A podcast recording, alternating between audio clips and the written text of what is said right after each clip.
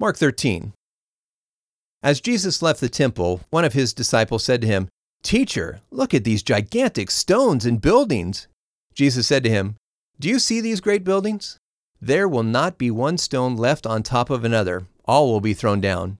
As he sat on the Mount of Olives across from the temple, Peter, James, John, and Andrew asked him privately, Tell us, when will these things be? What is the sign that these things are all about to be fulfilled?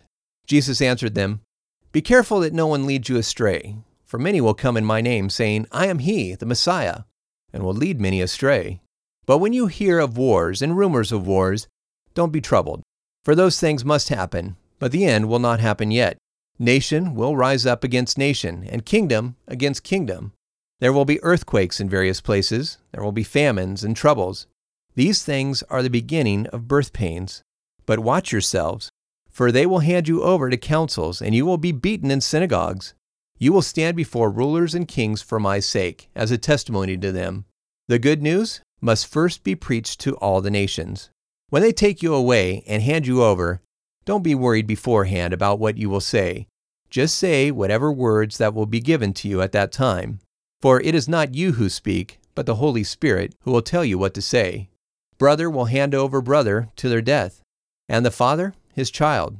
Children will rebel against their parents and cause them to be put to death.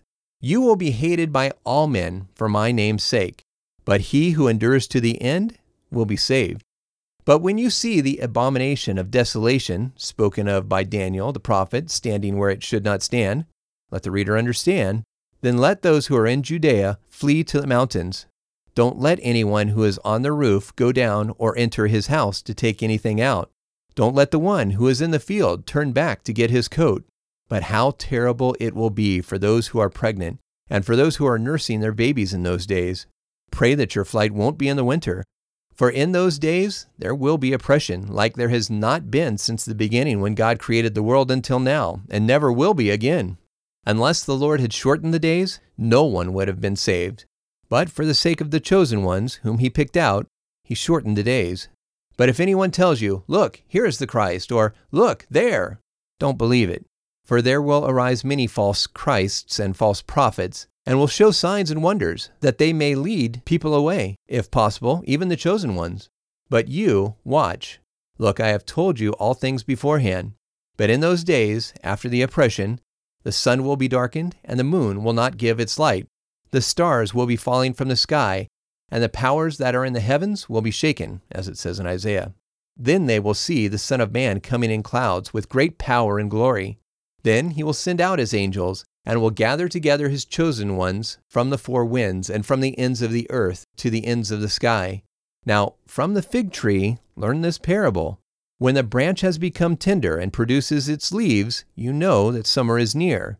In the same way, when you see these things coming to pass, know that it is near, right at the doorstep. Most certainly I tell you, this people will not pass away until all these things happen. Heaven and earth will pass away, but my words will not pass away. But as to when will be that day or that hour, no one knows, not even the angels in heaven or the Son, but only the Father. Watch, keep alert, and pray, for you don't know when the time will come.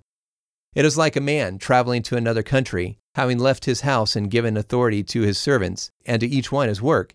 And he also commanded the doorkeeper to keep watch.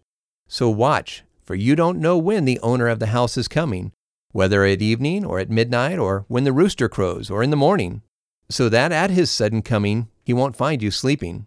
What I tell you, I tell all. Watch.